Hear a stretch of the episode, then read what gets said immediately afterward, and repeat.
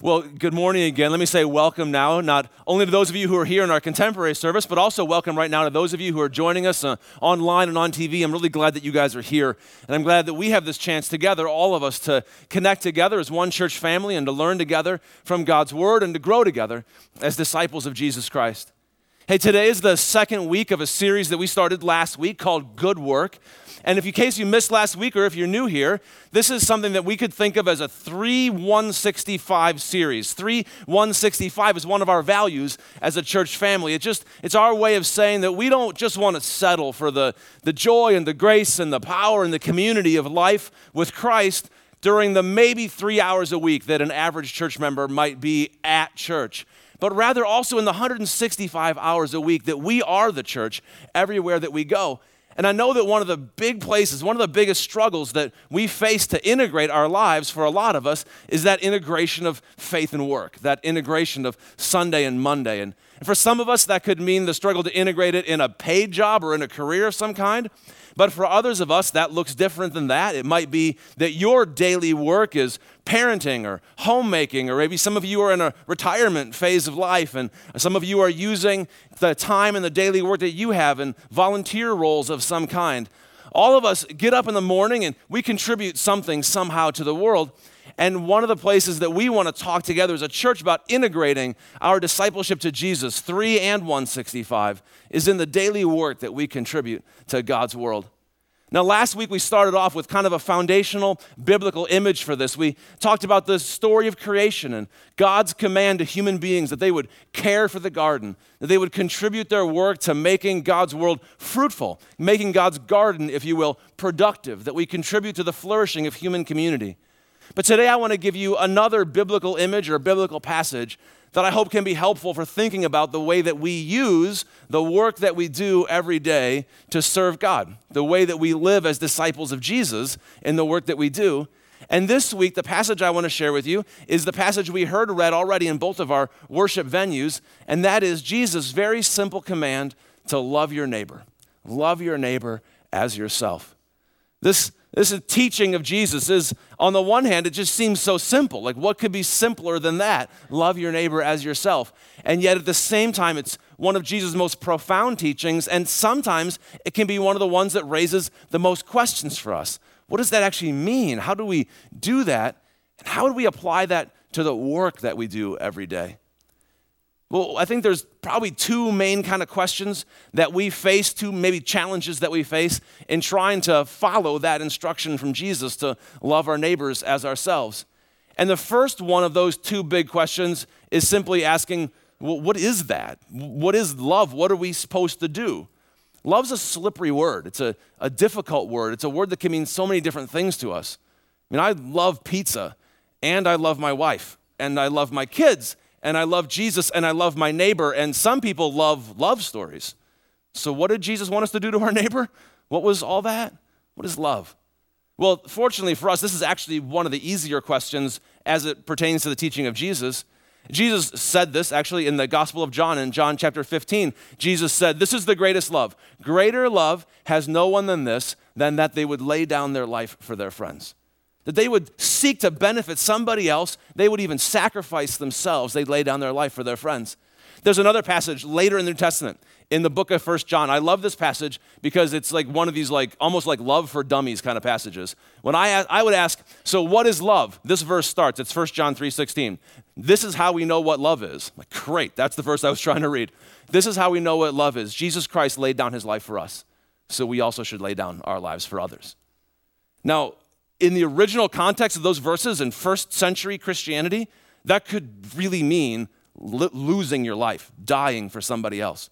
And there are still many Christians around the world who, out of faithfulness to Jesus and faithfulness to his calling, might actually lay down their life out of loyalty to the family of God or for somebody else.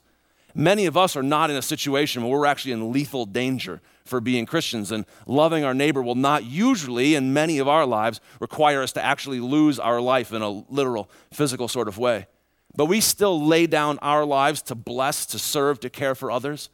One time when Jesus was teaching this commandment to somebody, somebody asked him, Well, what does it mean to love my neighbor? In fact, who is my neighbor? And Jesus told this famous story, the parable of the Good Samaritan. Some of you may have heard that before. If you haven't ever heard it before, you might have heard the phrase Good Samaritan. It's become kind of a common phrase that we use. It's just a story that Jesus told about a guy who went out of his own way, who cost himself his own convenience, his own time, who spent his own life caring for somebody who was who was hurt, who'd been robbed and left, beaten and bruised. And this guy took him somewhere and then not only went out of his own way, but paid for his own money to see that this guy was cared for and nursed back to health. He just, he just blessed somebody, he cared for somebody else at a cost to himself. A, a, teacher that I had a long time ago, a Christian teacher I had a long time ago, said that he thought this was a good definition for love, and I've kind of held on to it over the years. Love is a commitment to act for the good of somebody else, even at cost to yourself. That's always stuck with me. Love is a commitment to act, right, for the good of somebody else, even at cost to yourself. So we can ask what love is, and I don't know if I love pizza that way or if anybody loves tacos that way or your pet, maybe, I don't know. But I know when Jesus says love your neighbor, that that's the kind of love he means. Let's serve somebody else. Let's, let's be good to them. Let's serve, bless, and care for them, even when we have to sacrifice ourselves for that.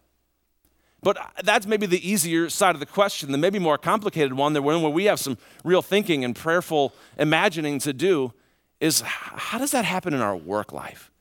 How do we love our neighbor in the context of our daily work? For some of you, depending on what your daily work is, maybe the answer comes more readily to mind. For some of you, you might be thinking, that would be hard to do.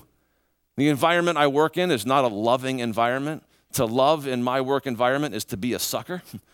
Or maybe it's just if I love my neighbor, I'm not going to get ahead. How can I compete and love my neighbor at the same time? I know some people have told me as I've had these conversations with people over the years, probably when I go to work, that's like the least loving place I ever experience. And I don't know how to love there.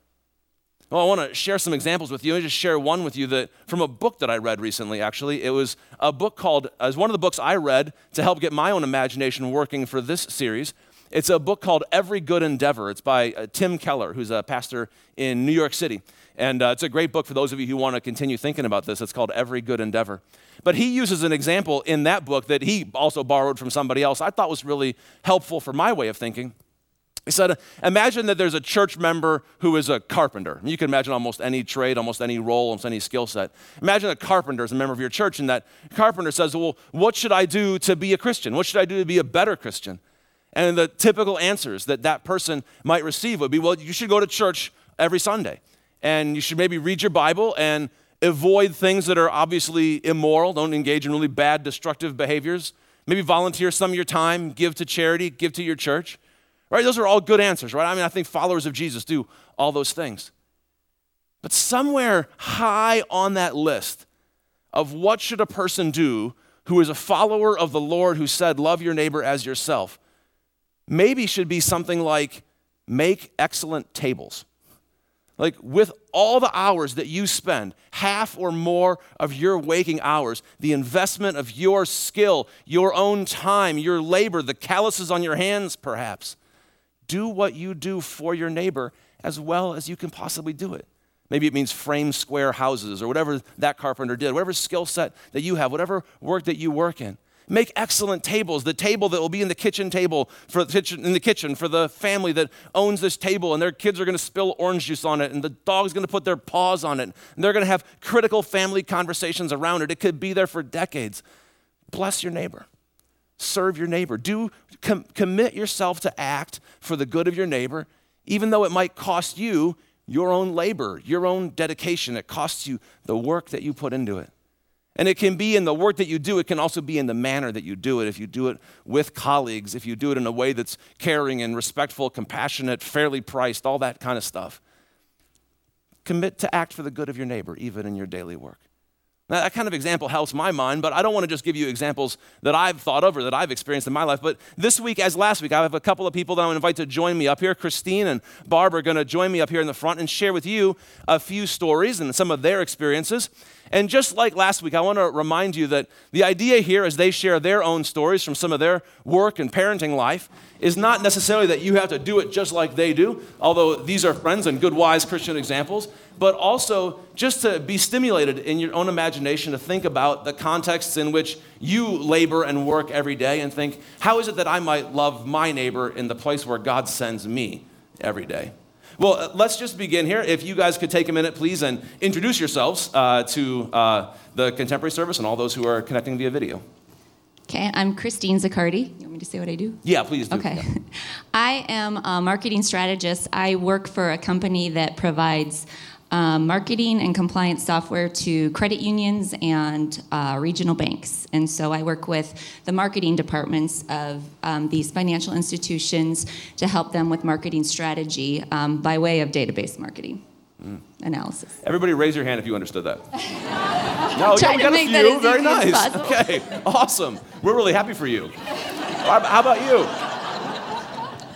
Well, mine's a little bit simpler. I will, I will say that I have two jobs, and honestly, Christine could say this as well. I work part time as an occupational therapist in healthcare, so I can. A lot of people may not know specifically what that is, um, but you do know healthcare. Um, since I've had children, I've been privileged to work part time, so uh, my other job is at home as a wife and mother raising children. Um, again, as I said, Christine is also, that is a second job for her. So uh, a part-time stay-at-home mom means 100, 150 hours a week, something like that, right? yeah, yeah, yeah. Um, well, uh, I wonder if you'd be willing to share uh, an example or a couple examples of in, in your work, and you work in pretty different fields too. If you could share uh, how it is that you see your own work giving you the opportunity to follow Jesus' instruction, to love your neighbor in that context. Uh, uh, Christine went first last time. Do you mind going first this time? Sure. Yeah. Um, well, speaking of my paying job, I think um, when we had these discussions, I said it, it's really a little more obvious for me in terms of I interface directly with my customer, and um, I'm in a helping profession, so that would seem pretty obvious that I can impact their life that way. Um, but at work, I think that I can also go beyond that. I'm expected to do my job well, to be a skilled therapist. Um, but I like to take it a step further and, and really make that person that I serve feel like I cared about them today, to make my coworkers feel like I cared about them today. Um, I had a coworker yesterday who got called in last minute to fill in for someone, and I just asked her, "Can I get some coffee for you because you didn't get a chance to wake up before you came in?" Little things like that. Um, and over the years, honestly, I've had people, uh, knowing that I go to church and, and treating them that way, that then will come up and ask me, Can you pray for this? Um, I know you're praying, um, a Christian. Would you please pray for me? Um, I don't know if you want me to speak to the home piece of it now, but yeah, I, sure, please. Uh, sure. Um, I think part of my job at home uh, as a mother, I'll speak to more specifically, is to really treat my family that way, which is sometimes harder than to treat my coworkers that way, I'll be quite honest, because home is home. Um, but also to pass that um, legacy, if you will, on to my children. And that's one thing that my husband and I are trying to be very intentional about to have them treat their neighbors with love. Christine, what about you? Um, well, being in database marketing, that can be maybe a little bit more difficult to see how we can love our neighbors. But I, um, I would kind of agree with Barb in that, you know, I work with a, a portfolio of clients, and um, guess the way that I try and um, work with them is to, um, you know, make them feel like their needs are important and then anticipating any additional needs that they may have because they they've got um, busy agendas and this is kind of where I can serve them in terms of the product that I'm providing to them. It, it gives them insight into um, who they're serving and um, can help them um, make better decisions for the for the benefit of those customers and members that they serve. Um, I would also agree with my coworkers. You know I try to um, you know, in terms of working from with them from day to day, try to um, always put myself in their place as, as you know, where are they at, what kind of day have they had, and um, trying to be a very positive um, force, um, you know, in our work groups that we serve. You know, one thing, this is something kind of came out last week. We talked about caring for the garden, caring for God's world, but I just want to kind of reinforce it again this week, too. I, I heard both of you are both uh, at home and in your paid work. And then, Christine, you also, I think, were making the same distinction between how we love our neighbors who are kind of the ones that receive the benefit of our work immediately, the ones who are like right in front of us. And that can be colleagues sometimes, and it can be, uh, you know, maybe the patients that you're working with uh, right away also. And, and for you, you're trying to put uh, the needs of your clients, the banks or credit unions you're working with, trying to make sure they're well served, and that makes sense to me. And then I think it takes a little bit longer leap of the imagination or something, but in my mind, it's still really important to think about who's that, you know, end beneficiary of what I do.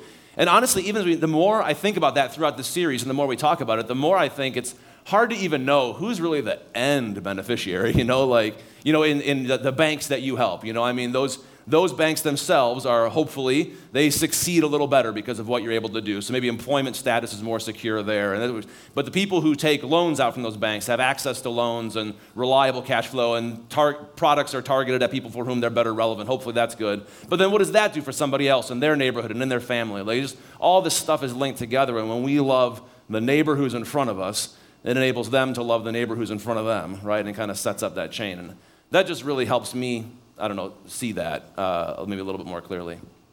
Uh, what about, um, uh, you know, the, I guess I just say quickly, the same thing could be true of parenting, I think. You know, we really want to love our kids. I mean, I mean, just we love our kids passionately.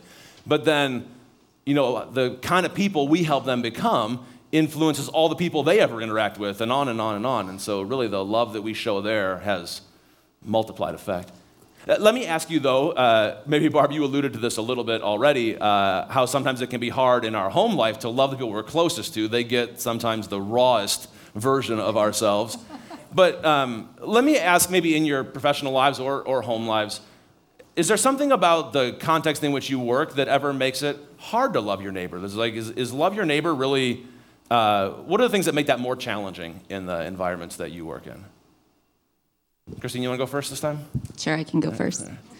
Um, you know, a couple things come to mind immediately, and that is, you know, we are a for-profit company, and so you have goals centered around um, the the more business you can push, the better, and that can sometimes directly conflict with what is best for the client, and right. so you're faced with that challenge um, on an ongoing basis, I would say. But uh, um, so that can be a challenge. But we all want what's best for the client, so it's it's an easy one to overcome.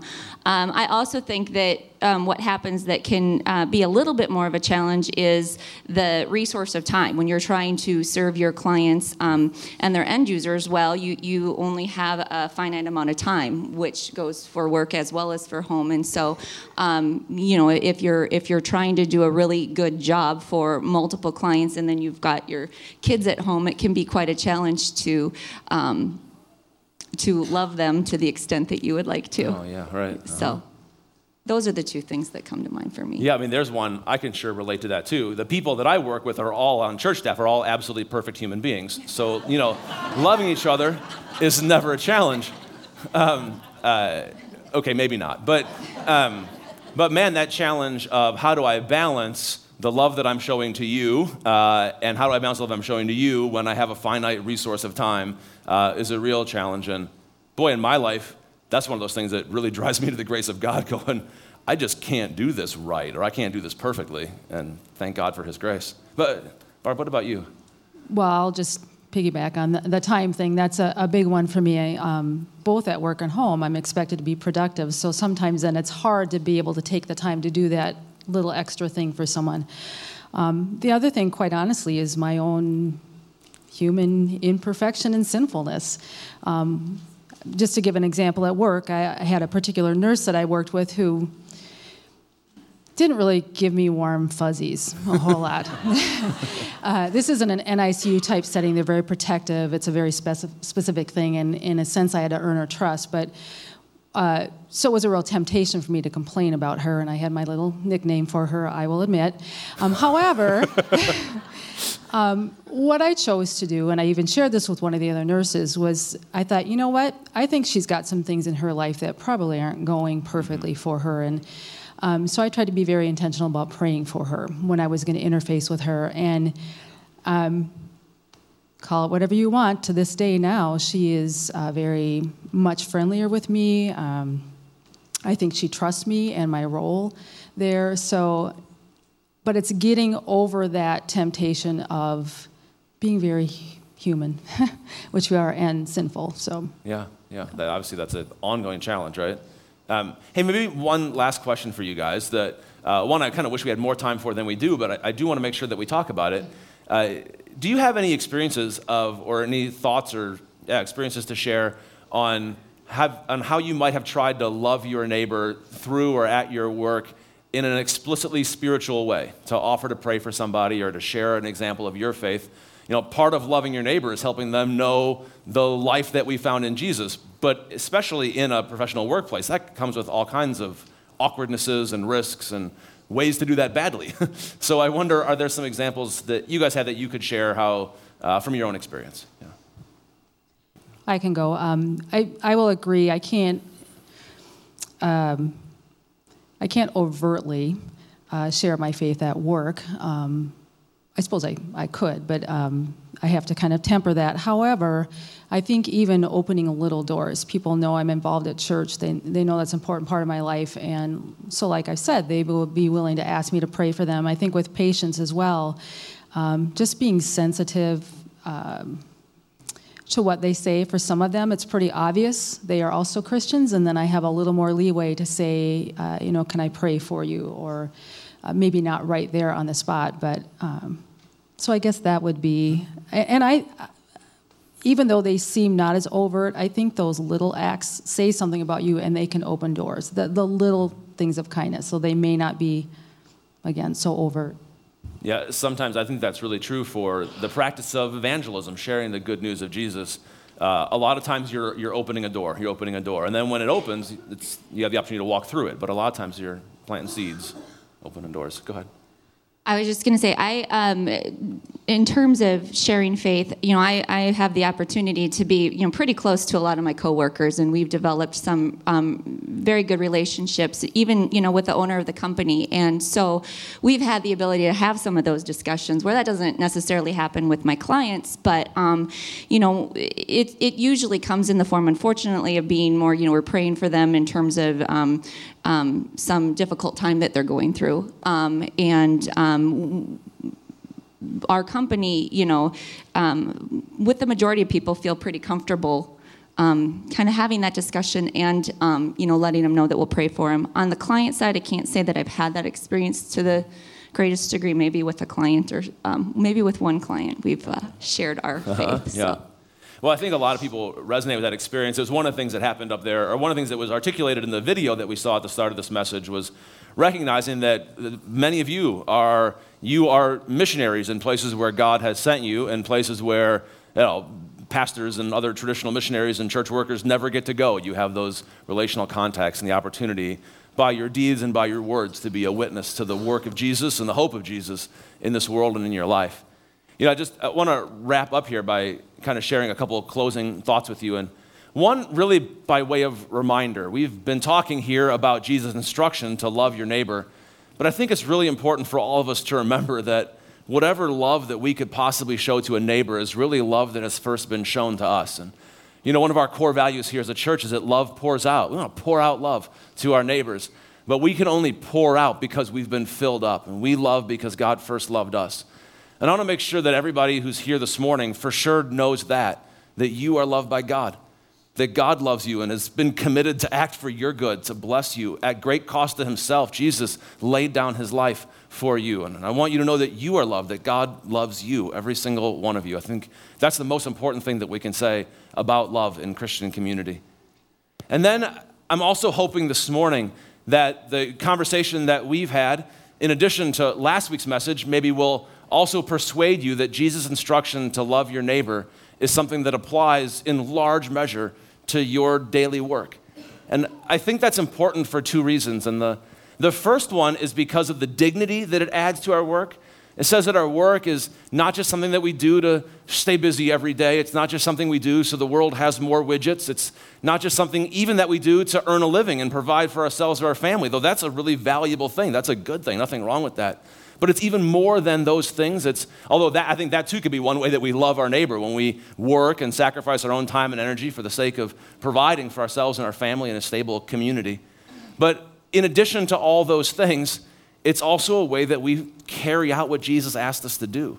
That we love people Jesus loved, that we try to make their life a better place through the work that we do in all kinds of myriad ways. And that can be the, we keep using the word end user. I kind of like to use the word beneficiary maybe a little bit more. The people who benefit from your work uh, most immediately or on down that whole reaction chain. But then also, I, I think this is important. Not only does it dignify our work, but it provides a guideline for what we do. And you know, the, the, Bible is really, it doesn't contain really detailed instructions for every decision that you have to make. It doesn't contain instructions for which particular database or marketing initiative your credit unions are supposed to employ or what therapy, Barb, your patients are supposed to use. It doesn't include really detailed instructions for all the disciplines that parents design for their children. Sometimes maybe we wish that it did. We have guidance, but we don't have those really detailed instructions. That's probably helpful. It's probably good, actually.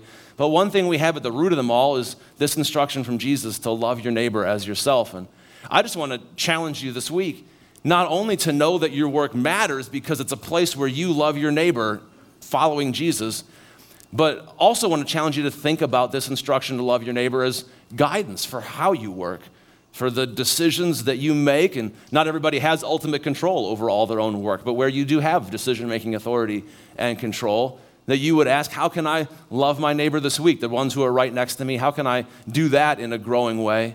How can I maybe even begin to see love for neighbor as the real criterion of my success, as opposed to the other measures of success that might be given to me? And maybe I meet those goals, but I hurt my neighbor in the process.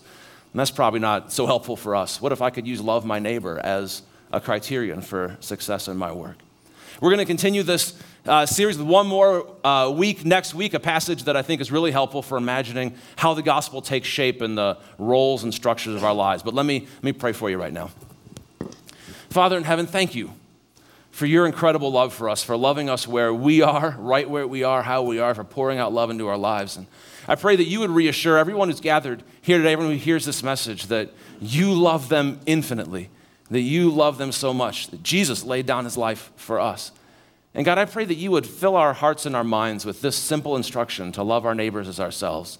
And that you would prompt us, that you would give us some imagination, even now this week, as to how it is that we can honor that command that you've given us in our daily work this week. Lead us. We love you. We live and pray in Jesus' name.